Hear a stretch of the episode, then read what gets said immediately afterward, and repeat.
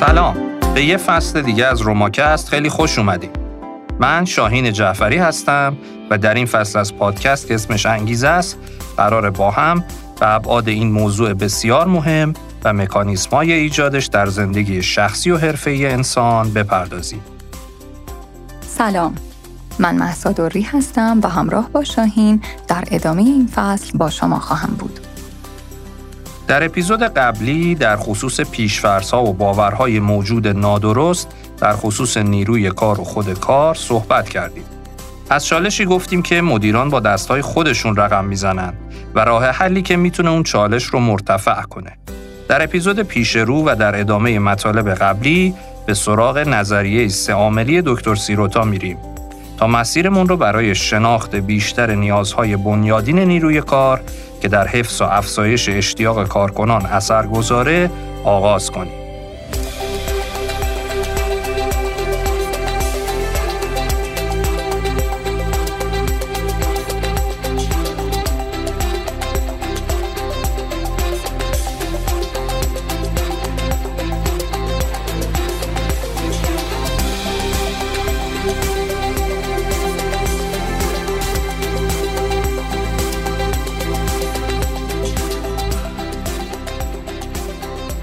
دکتر سیروتا بر اساس سالها تحقیق پیمایشی می نویسه که افراد شاغل سه دسته هدف اصلی دارن.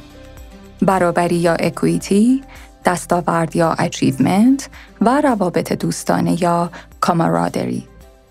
ایشون این سه رو نظریه سه عاملی انگیزش انسان در محیط کار نامگذاری می‌کنه و معتقده این سه دسته اهداف و خواسته اکثریت قریب به اتفاق کارکنان از هر نسلی رو شکل میدن. برای اکثریت قریب به اتفاق کارکنان تقریبا هیچ هدف ای به اندازه این اهداف مهم نیست. همچنین میگه تا جایی که می‌دونیم این اهداف با گذشت زمان تغییر نکردن و همه فرهنگ ها رو تحت تأثیر قرار میدن.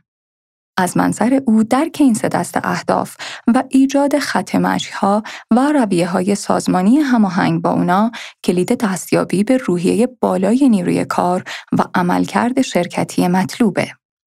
و اشاره می‌کنه که بین اهداف بیشتر کارکنان و نیازهای سازمانهای اونا برخلاف باور غلط رایج هیچ تناقضی وجود نداره. ایشون تاکید می‌کنه که توجهش بر اهداف افراد در محیط کار متمرکزه و مسلما اهداف زندگی افراد چیزایی بیشتر از اهداف کاریه و نظریه ایشون قرار نیست به همه انگیزه های انسانی بپردازه. این نیازها از مزامینی استخراج شده که بارها و بارها کارکنان در پاسخ به سوالات پژوهش های پیمایشی دکتر سیروتا و تیمش اعم از سوالات چندگزینه‌ای کتبی و باز پاسخ دادن و به روش های متفاوت اما با مفاهیمی مشترک بیان کردند. پاسخهایی که نیروی کار صرف نظر از شغل، منطقه جغرافیایی، جنسیت، سن و نژاد و امثال اینها اونها رو تکرار کرده. دکتر سیروتا ادعا می‌کنه که این اهداف تقریبا جهان شمولن و درباره حدود 85 تا 90 درصد نیروی کار که تقریبا میشه هر نیروی کاری صدق می‌کنه. اگه توجه کرده باشید حرفایی که بیشتر اوقات در مورد افراد و کارکنان میشنویم تمرکزش روی تفاوت هاست. تفاوت تک تک کارکنان، تفاوت گروه های کارکنان مثل زنان و مردان، جوونا و مسنترا، حرفه‌ای‌ها و غیر حرفه‌ای‌ها و بین مناطق مختلف جغرافیایی. آیا سیروتا ادعا می‌کنه که همه این تفاوت‌ها محلی از اعراب ندارن؟ بله، تا حد زیادی. او معتقده در اصول بنیادینی که شرح میده یعنی همون تمایل به برابری، دستاورد و رفتار دوستانه هیچ تفاوت جمعیت شناختی، شغلی یا ملیتی مهمی وجود نداره و میگه تفاوت عمدتا در چیزاییه که این نیازها رو برآورده می‌کنن که منشأشون شرایط و انتظارات عینی متفاوته. بذارید براتون مثال بزنم. ببینید توی نظریه ادعا میشه که کارکنان می‌خوان به کارشون افتخار کنن. مباهات به کار هم خواستگاه های متعددی داره. از جمله اینکه احساس کنیم از هوش و مهارتامون توی کاری که انجام میدیم استفاده میشه. این احساس تا حد زیادی تابع آزادی عملیه که برای اعمال نظر توی انجام کارمون داریم. از طرفی هم می‌دونیم آزادی عملی که به یه مهندس داده میشه با یه متصدی دستگاه فرق داره. به رغم این تفاوت، متصدی دستگاه ممکنه همون میزان رضایتی رو از اختیار عملش تجربه کنه که یه مهندس می‌کنه. در واقع متصدی دستگاه اصلا انتظار نداره که آزادی عمل مهندس رو داشته باشه. ولی دلش هم نمی‌خواد که باهاش مثل یه آدم ماشینی رفتار بشه. به عبارتی می‌خواد نظری که برای اون شغل معقوله اعمال کنه و این وسعت عمل می‌تونه قابل توجه هم باشه. سیروتا میگه افراد در محل کار احمق نیستن و انتظارات غیر متعارف ندارن. متصدیان دستگاه هم مثل سایرین نیاز دارن باهاشون مثل انسانای هوشمند برخورد بشه. اما برای چنین قضاوتی قطعا استانداردهای متفاوتی نسبت به مهندسا دارن. مثالای دیگه هم میشه مطرح کرد. مثلا میزان مرخصی که کارکنان بر اساس پیشینه اجتماعی، سیاسی و حقوقی کشورشون و بر اساس قانون هر کشور بهرهمند میشن با کشور دیگه متفاوته. این میزان توی کشور ما حدود یک ماهه. حالا تصور کنید یه شرکت چند ملیتی بخواد توی تمام کشورهای حوزه فعالیتش مرخصی یکسانی رو برای تمام کارکنانش وضع کنه. مسلما کارکنانی که بر اساس این تصمیم با کاهش میزان مرخصی خودشون مواجه میشن نسبت به کارکنانی که با همین تصمیم از افزایش میزان مرخصی بهره میشن تلقی مشابهی از رفتار عادلانه و برابری نخواهند داشت. اشتباه دیگه ای که ممکنه بعضی مرتکب بشن اینه که تفاوت‌های فرهنگی، شغلی و جمعیت شناختی رو به حساب تفاوت در اهداف یا نیازهای بنیادین نیروی کار بذارن. حاصل این اشتباه اینه که برای مثال با کارگر ساده طوری رفتار میشه که انگار فقط دستمزدش براش مهمه. یا با یه مهندس یا محقق طوری رفتار میشه که انگار حقوق و دستمزد اصلا براش مهم نیست و تنها چیزی که براش اهمیت داره فرصتهای نوآوری و خلاقیته. در حالی که اینطور نیست.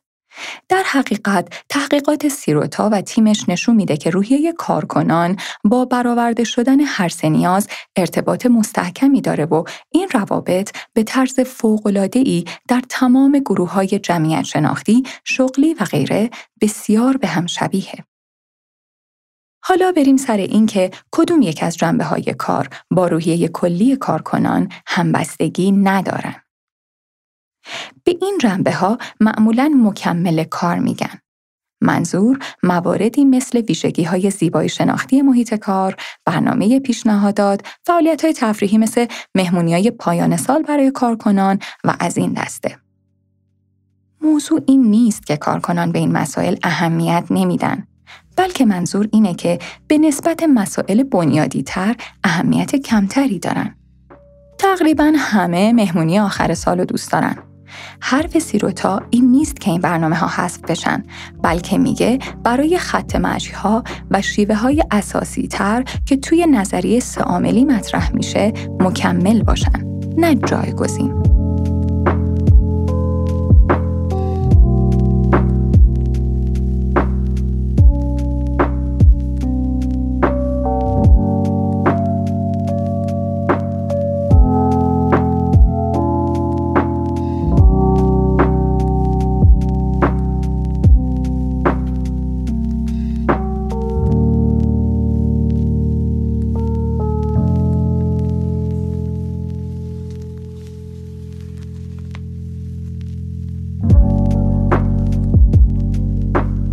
بسیار خوب حالا بریم سراغ این که ببینیم این عوامل سگانه در ترکیب با هم چطور عمل می‌کنن تحقیقات دکتر سیروتا و تیمش نشون میده که این سه عامل تعامل نسبتاً پیچیده ای با هم دارن.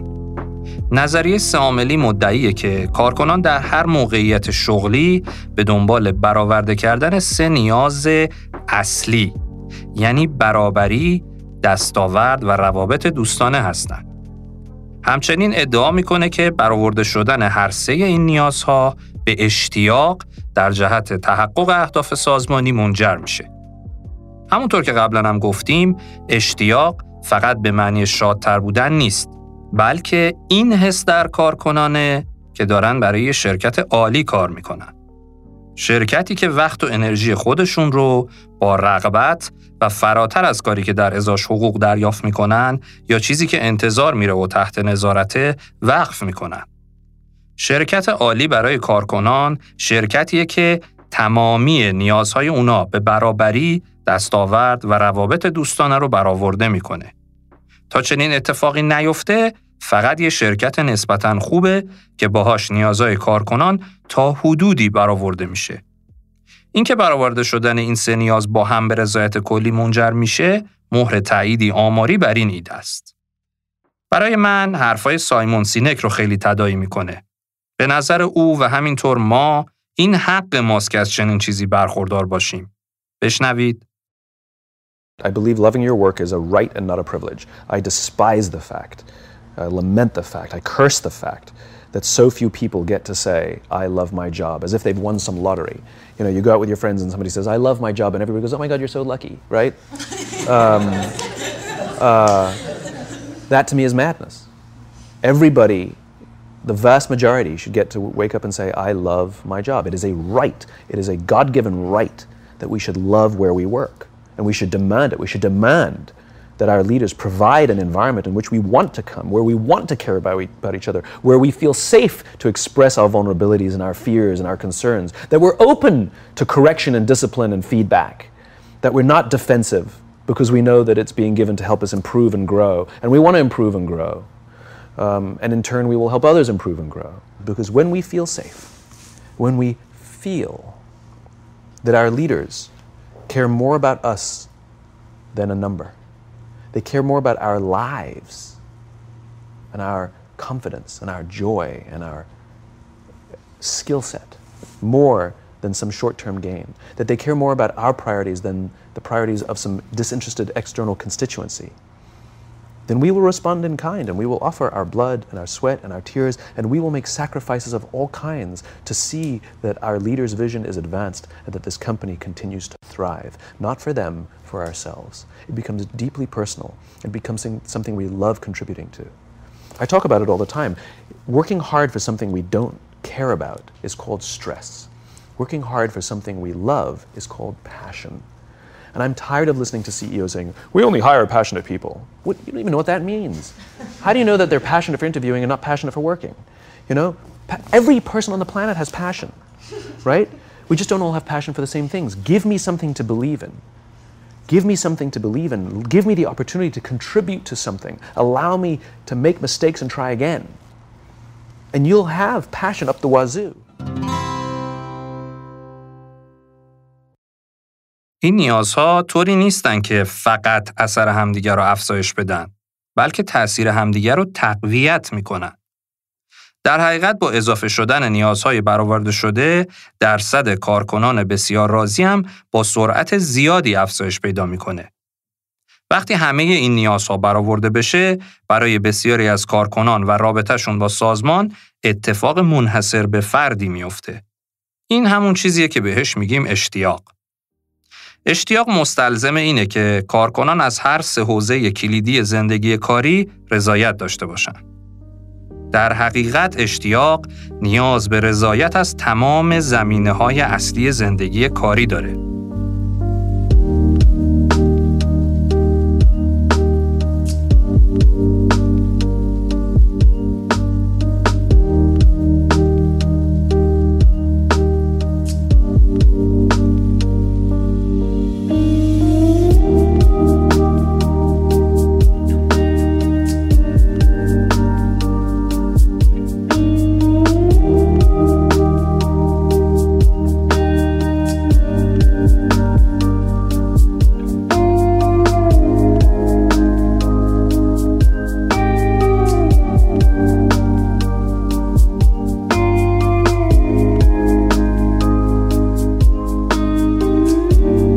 پیچیدگی دیگه مربوط به رابطه این نیازها با همه و اون تأثیر خاص برابریه.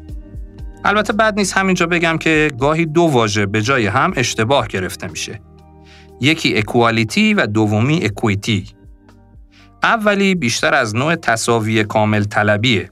جنبش های آزادیخواه یا برابری نژادی از این دسته هستند. یا گاهی تعبیر از جنبش های فمینیستی همین میشه که یعنی زن و مرد مساوی هم.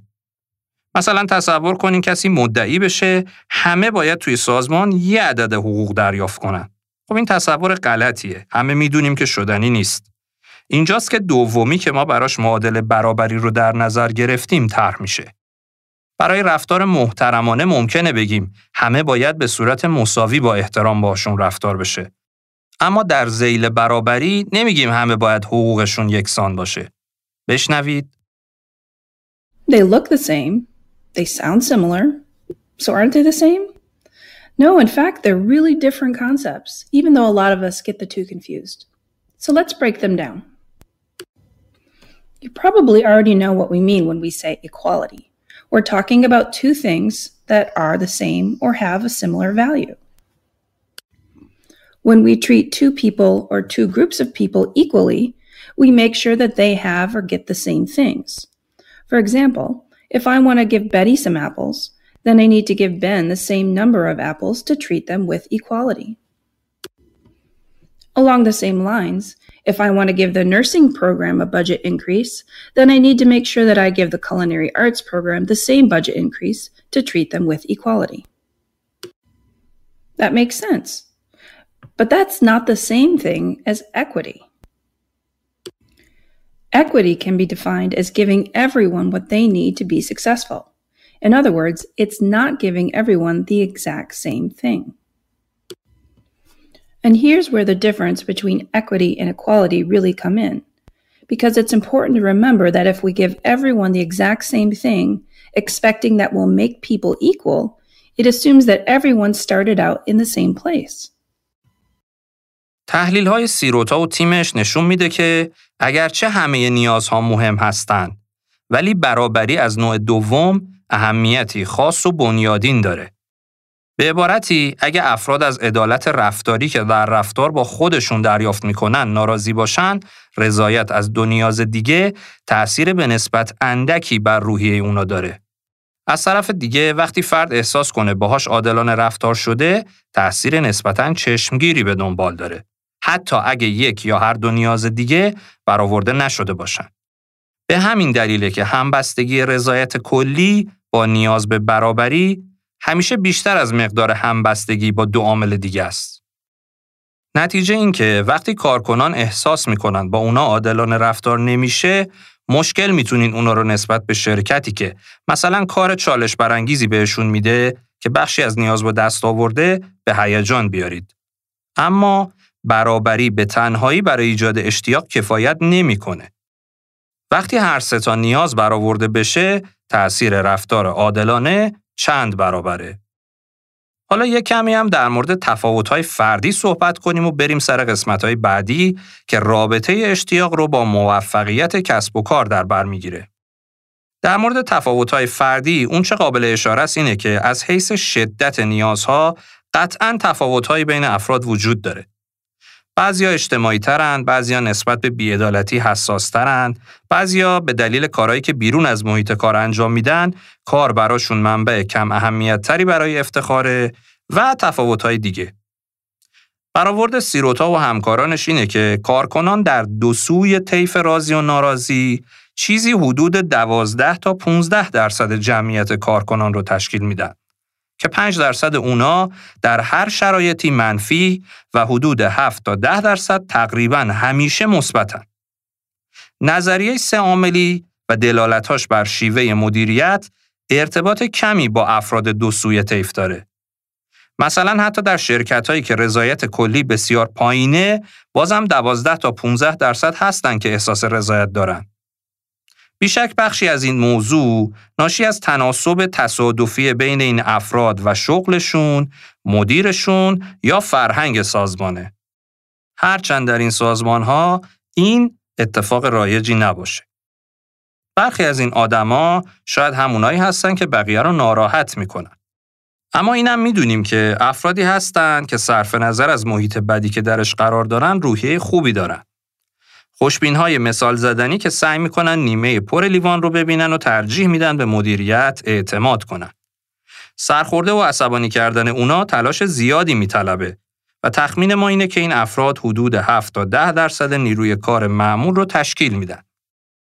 این وضعیت کلی افرادیه که همواره و به طرزی استثنایی راضی یا ناراضی هستند.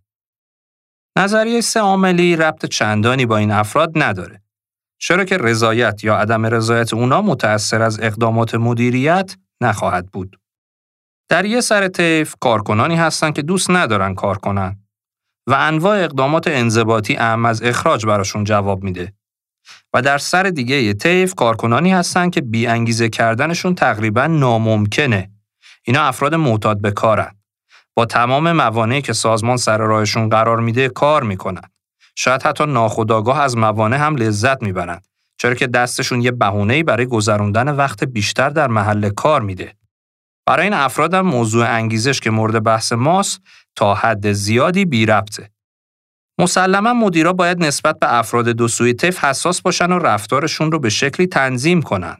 اما مشکل اصلی همونطور که قبلا هم گفتیم اینه که بسیاری از سازمان و مدیرا معمولا دچار خطای تعمیم میشن و افراد دو سوی طیف رو با همه اشتباه می‌گیرن.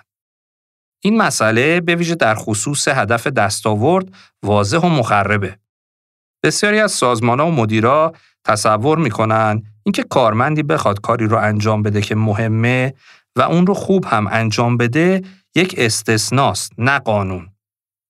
بنابراین وقتی یه مشکل موردی بروز می‌کنه سیستم های کنترل و شیوه های نظارت رو درباره همه افراد اعمال می‌کنن و نتیجهش بیانگیزه شدن اکثر کارکنانیه که مشتاقانه به سر کار میان تا مشارکت داشته باشن.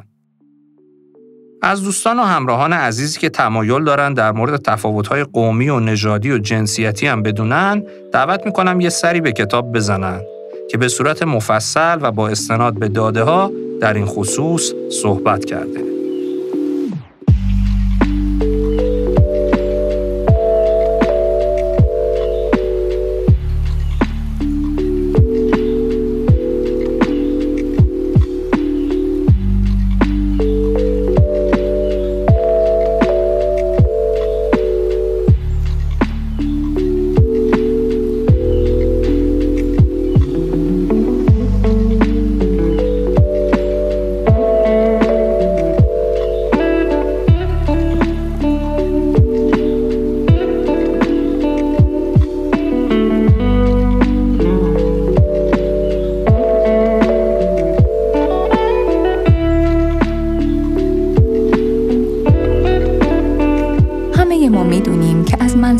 صاحبان کسب و کار و سازمان ها دلیلی برای پیگیری و توجه به موضوعاتی که گفتیم وجود نداره مگر اینکه بین چیزی که کارکنان می‌خوان و نتایج مورد نیاز سازمان ها در کسب و کار رابطه ای وجود داشته باشه. یکی از مشخصات کلیدی تقریبا تمام شرکت هایی که موفقیت بلند مدت داشتن روحیه کارکنانشونه که بر اساس نظرسنجی های دکتر سیروتا و تیمش خیلی بالاتر از اغلب شرکت هاست. باور او اینه که روحیه بالای کارکنان در این قسم شرکت ها ناشی از خط ها و شیوه های خاصیه که باعث میشه کارکنان نسبت به شغل و شرکتشون اشتیاق داشته باشن. سازمان هایی که بیش از 85 درصد از کل کارکنانشون رضایت کلی دارن و کمتر از 10 درصد کارکنان ابراز نارضایتی می‌کنن.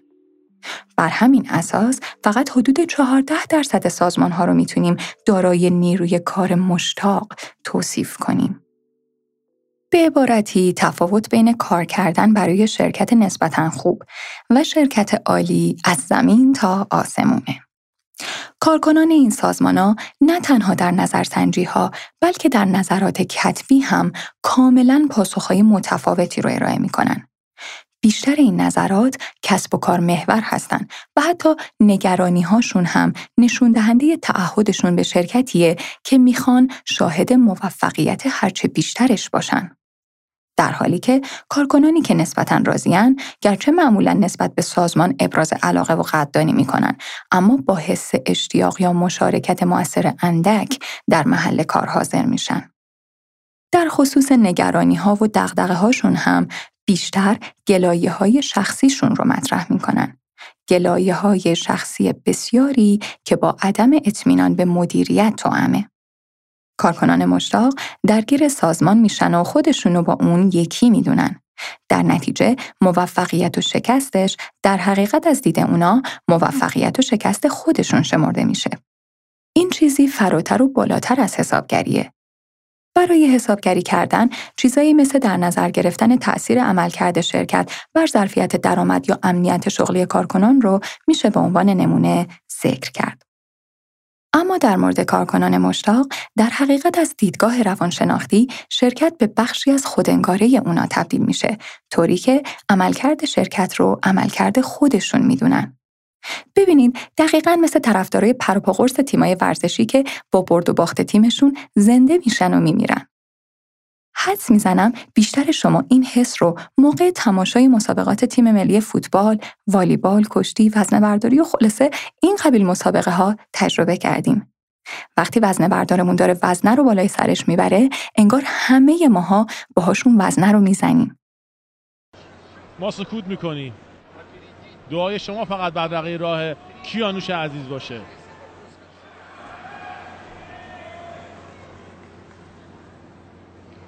نگه ماشالله میداره کیا ماشالله کیا ایران. ماشالله در آورد طلای کارو جمهوری اسلامی ایران و مجموع المپیک فرو میریزه اینجا.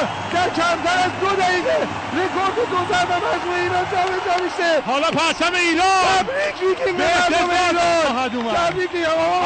تبریک میگیم. تذکر رسمی داده شده بود و اختار تصویب میشه. آمید نوروزی در پارک سالتو براندازهای بی نظیر اجرا می‌کنه. یه سالتو برانداز زبردست و قهار. میره برای اینجا فن برانداز. به دنبال فن برانداز هست. فن برانداز به اجرا بده سمت چپ براز از قسمت وسط میره برانداز یه برانداز اجرا می‌کنه. یه برانداز اجرا می‌کنه و دو امتیاز می‌گیره. همچون برق و باد. برانداز بعدی رو اجرا می‌کنه. دو امتیاز دیگه می‌گیره از حریف خودش. حریف داره بدل کاری کنه. یه کار به اون نمیده با بدل کاری صدر بقر رو میره اجرا بذاره. آمید ایسته کار به اون نمیده و رو می‌کنه. چهار بر دو به نفع امید نوروزی. به دنبال برانداز بعدی هست. امید میره بر ساعت برانداز بدن چهار تمام چهار امتیاز. چهار امتیاز. چهار امتیاز. آمید نوروزی. آمید تیمار کاری می‌کنه کارستان. همچون توفان وارد میشه و حریف در هم میکوبه. آتیش به پا می‌کنه امید نوروزی. قهرمان المپیک سهمی هم گرفته. و کار به اون نمیده. رفت رفته می‌تونه که دوید تیلور رفتش خارج کنه اینجا. موفق میشه پای رفتش خارج کنه. اولین امتیاز رو می‌گیره از حریف خودش. یک بر صفر به نفع حسن یزدانی.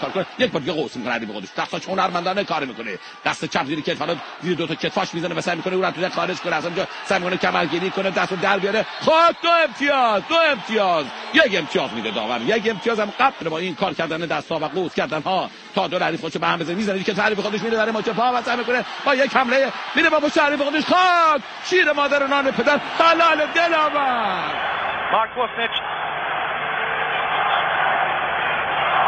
حالا توپ رو می‌زنه. کریم باغری دایی یه فرصت خوب. حالا پشت مدافعان. خلال عزیزی. توی دروازه. توی دروازه گل. گل برای ایران. خداداد عزیزی باز هم روی زمین. باز هم روی زمین. رو تو دروازه می‌کنه ایران دو استرالیا دو.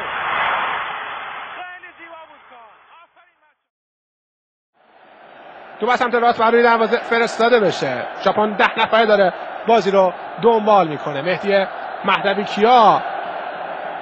پشت تو قرار گرفته. رحمان رضایی جلو کشیده. ساند مهدی مهدوی کیا به دهانه دروازه. یه موقع دالی و گل! گل برای تیم ایران توسط وحید هاشمیان زده میشه. می‌زنن بچه های ما. ایران یک ژاپن صفر آفرین وحید هاشمیان و آفرین به این ملت خوب کشورمون که این گونه در ورزشگاه حاضر هستن. ایران یک ژاپن صفر احسان سادش انجام میشه. گل! توی دروازه! مهدی تارمی زده خودشون زدن. گل برای ایران! دقیقه 95 دروازه باز میشه. چقدر کیف کردیم. جونم آقای عزیز بوحدوس فکر کنم گل به خودی زد. اولین گل به خودی جام. ما رو یکیچ برنده می‌کنه. یک بر صفر تیم ایران. ببینید این طرفدار رو کیف کنید لذتش رو ببرید بنابراین اشتیاق کارکنان صرفا یه احساس یا نگرش نیست. نوعی انگیزمندیه که افراد رو به عمل وامی داره. برخلاف طرفدارای تیمای ورزشی، کارکنان می‌تونن تأثیر مستقیم زیادی روی موفقیت تیم خودشون داشته باشن. هر کسی که کار کرده می‌دونه وقتی افراد واقعا به شرکت و کارشون اهمیت میدن چه پتانسیلی برای استفاده وجود داره. این پتانسیل تلاش اختیاری نیروی کاره. تفاوت بین حداقل کاری که باید سر کار انجام بده و کاری که قادر به انجام اونه. کارکنان مشتاق به طور معمول خیلی بیشتر از اونچه شغلشون میطلبه کار می‌کنن یا خروجی دارن. اغلب توی هر ساعتی کار می‌کنن تا کارا انجام بشه و درست انجام بشه. به جای اینکه فقط به درخواستای مدیر پاسخ بدن، به دنبال راههایی برای بهبودن. همکارا رو به بالاترین سطوح عملکرد تشویق می‌کنن و راههایی برای کمک به بقیه پیدا می‌کنن. به جای مقاومت در مقابل تغییر ضروری ازش استقبال می‌کنن و با زینفعان خارجی مثل مشتریا طوری تعامل انجام میدن که اعتبار و عواید زیادی برای شرکت به همراه داشته باشه. از طرف دیگه کارکنان نسبتاً راضی نیروی کاری رو تشکیل میدن که در کل پذیراست هر کاری رو که شرکت ازش بخواد انجام میده و معمولا شکایتی نداره. اما این بیشتر یه وفاداری منفعلانه است. کارکنان مشتاق نیازی ندارن که از اونا خواسته بشه کاری انجام بدن. فردریک اسمیت، بنیانگذار فدرال اکسپرس، ماجرای یکی از همین کارکنان مشتاق رو اینطور تعریف می‌کنه. کولاک در کوهستان راکی ایستگاه تقویت رادیوی قله کوه را از کار انداخته بود و خدمات تلفن در چند دفتر Federal Express رو قطع کرده بود. شرکت تلفن نتونست خطوط رو تا پنج روز تعمیر کنه. بنابراین حال کارشناس مخابرات Federal Express هلیکوپتر دربستی رو با استفاده از کارت اعتباری شخصی خودش کرایه کرد. وقتی خلبان نتونسته بود فرود بیاد حال بیرون پریده بود و با زحمت زیاد در برف عمیق به کار پرداخته و خطوط رو دوباره وصل کرده بود حال بدون طی کردن مراحل تایید فقط عمل کرد حال می‌دونست کاری که لازم بود انجام بده کار درستیه. به نظرتون چه عاملی باعث چنین اقدام ای میشه؟ دلیلش سبک رهبری متفاوت آقای اسمیته. خالی از لطف نیست از خودش بشنوید. The reason I never lost confidence is because I never believed that the consequences of, of losing were, were as bad as some other people might have thought. You know, oh my goodness, I've lost my money or what have you. I mean, I just wasn't motivated along those lines. And I was very, very, very sure that what we were doing was extremely important and was destined to be successful. So that's the definition, I think, of an insane person or a zealot.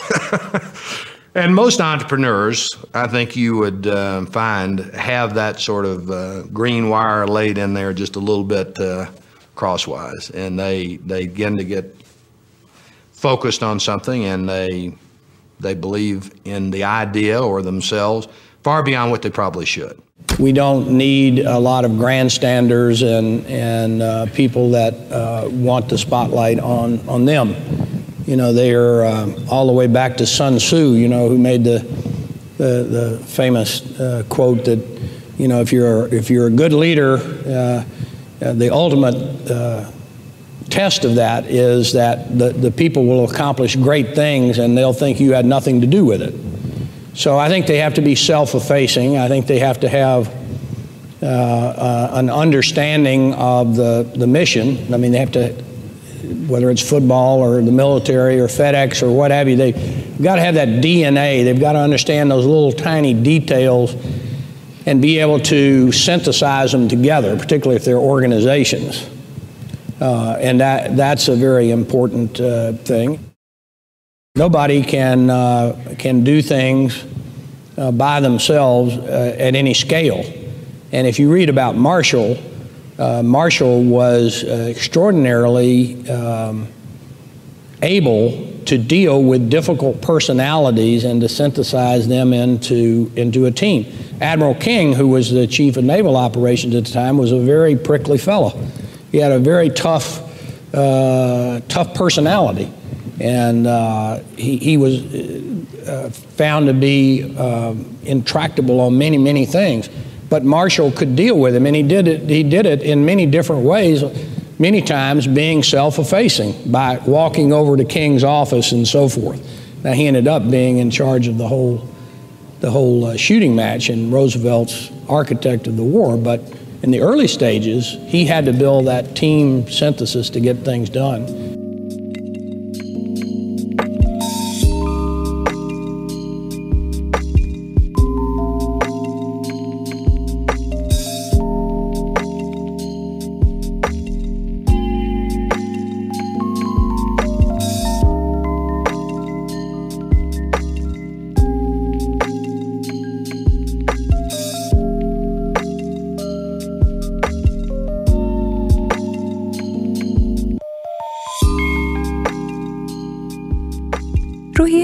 کارکنان بر اساس یک پیوستار یا همون طیف سنجیده میشه.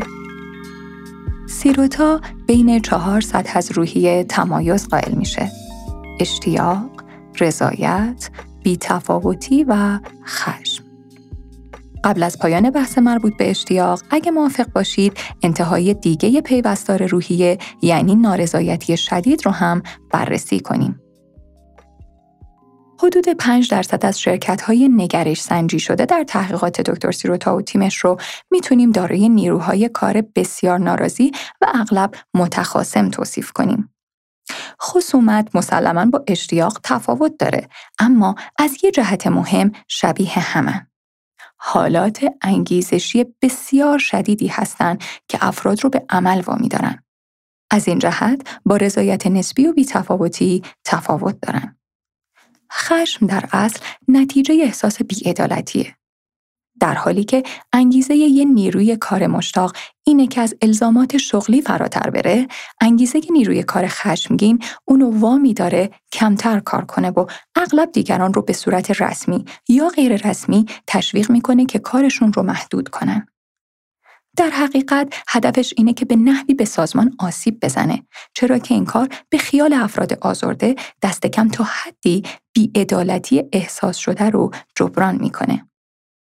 به علاوه افرادی که احساس می‌کنن ناعادلانه باهاشون رفتار شده نمی‌خوان اجازه بدن ازشون بهره کشی بشه تا احمق به نظر برسن.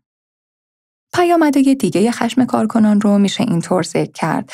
رفتار نامطلوب با مشتریان شرکت، رفتار نامطلوب با مشتریان داخلی یعنی عدم همکاری با بخشای دیگه، غیبت، تأخیر، دزدی و در موارد حادتر که خشم به تقیان تبدیل میشه، آسیب زنی و خرابکاری در اموال شرکت.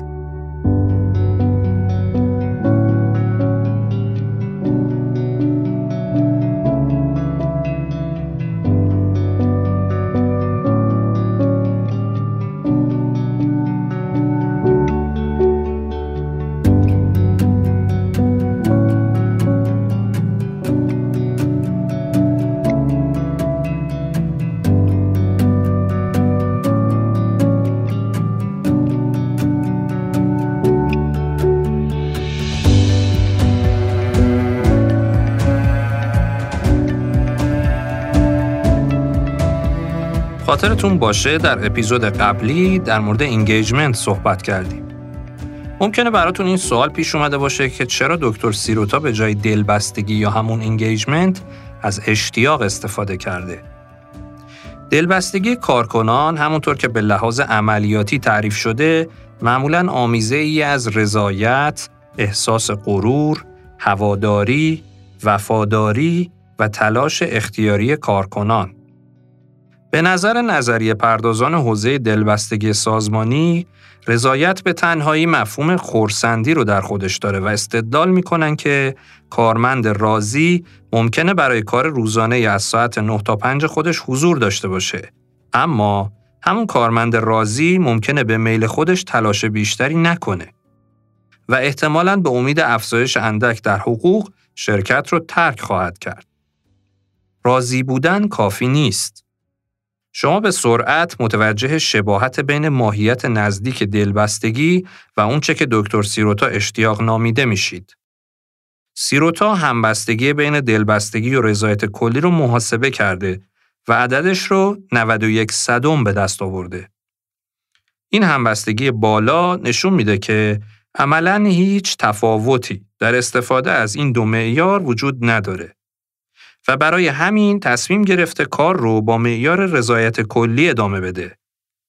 از نظر سیروتا به رغم تمام صحبتهایی که درباره برتری دلبستگی به رضایت شده، هیچ تفاوت کاربردی بین این دوتا وجود نداره. سیروتا میگه طرفدارای دلبستگی نه تنها به اصطلاحات سنتی رضایت و خورسندی با دیده تحقیر نگاه می‌کنن نسبت به عوامل سنتی و مهم تعیین کننده روابط سالم کارکنان مثل چگونگی پرداخت حقوق و میزان حقوق، امنیت شغلی و مزایایی که دریافت می‌کنن هم دیدگاه تحقیرآمیزی دارند. در مبحث دلبستگی جنبه های روانشناختی کار مثل ارتباطات، قدردانی کار تیمی مورد توجهه. چون دلبستگی یه حالت روانشناختیه و نوعی ارتباط هیجانی تقویت شده است. دکتر سیروتا به هیچ وجه منکر اهمیت معلفه غیر مادی کار و محیط کار نیست. اما همونطور که قبلا هم اشاره کردیم از دید ایشون اگه هدف ساخت و حفظ نیروی کار دلبسته و مشتاقه نادیده گرفتن نقش بسیار مهم ابعاد مادی کار حماقت محض و در حقیقت دیوانگیه.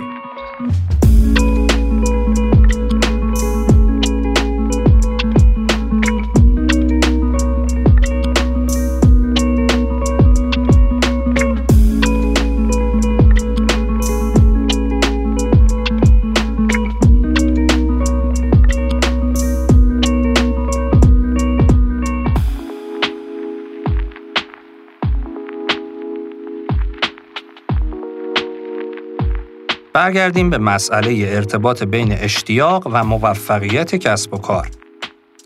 شواهد حاصل از تحقیقات نظاممند و یکپارچه در بسیاری از شرکت‌ها به وضوح نشون دهنده رابطه آماری محکم بین عملکرد کسب و کار و خط مشها و اقداماتیه که به اشتیاق کارکنان منجر میشه.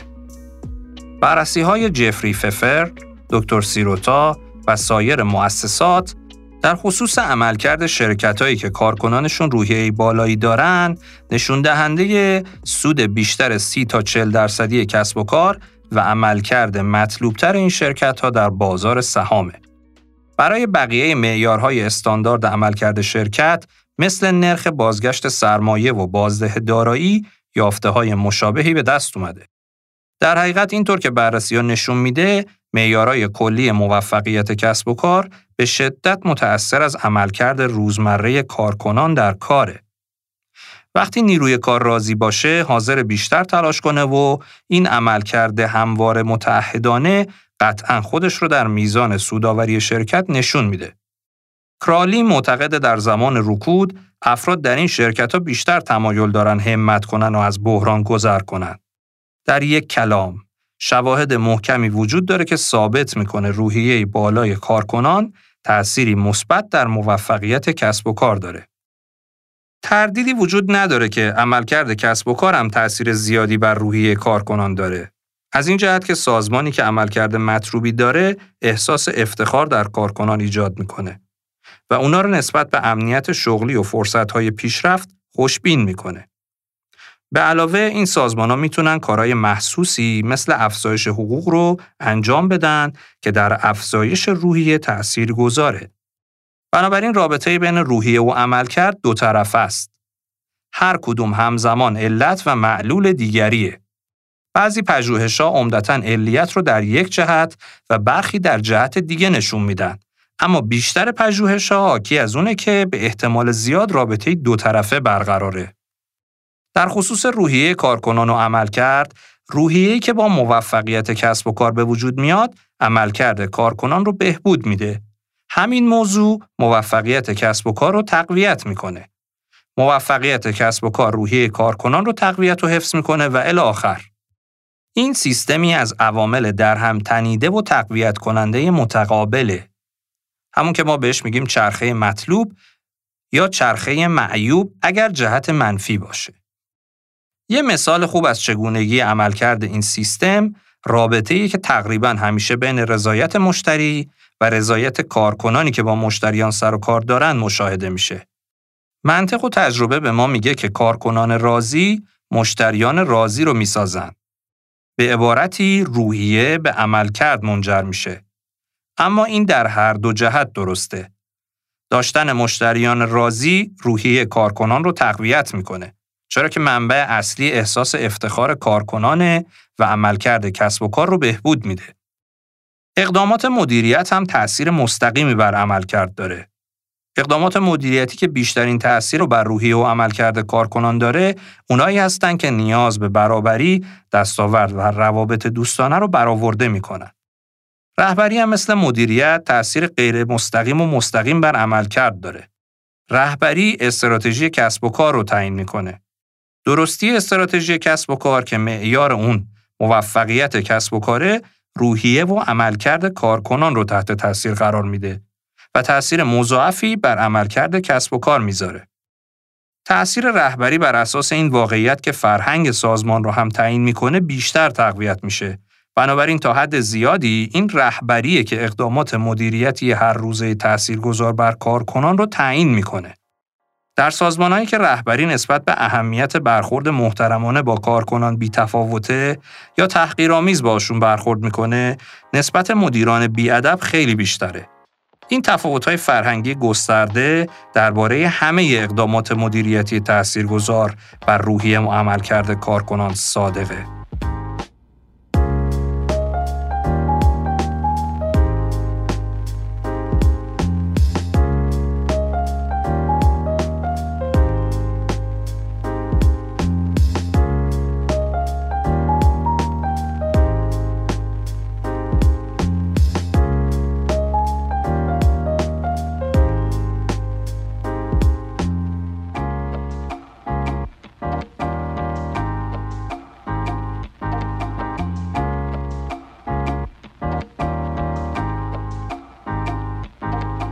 همونطور که می‌دونیم هیچ سازمانی بدون مشتریان موجودیت نداره و مطالعات فراوونی نشون دادن که بین رضایت و رفتار خرید مشتریان و نگرش و عملکرد کارکنان رابطه وجود داره.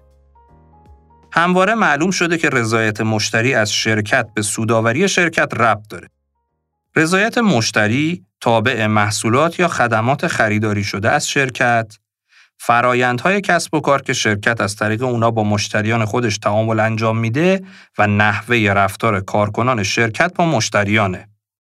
رفتار کارکنان با مشتریان به نوبه خودش تا اندازه‌ای به چگونگی رفتار سازمان با کارکنانش و چگونگی مدیریت اونا بستگی داره. مثلا اینکه چطور حقوق پرداخت می‌کنه، چطور به اونا ابراز احترام می‌کنه و چطور اهداف کارکنانش رو تعیین می‌کنه.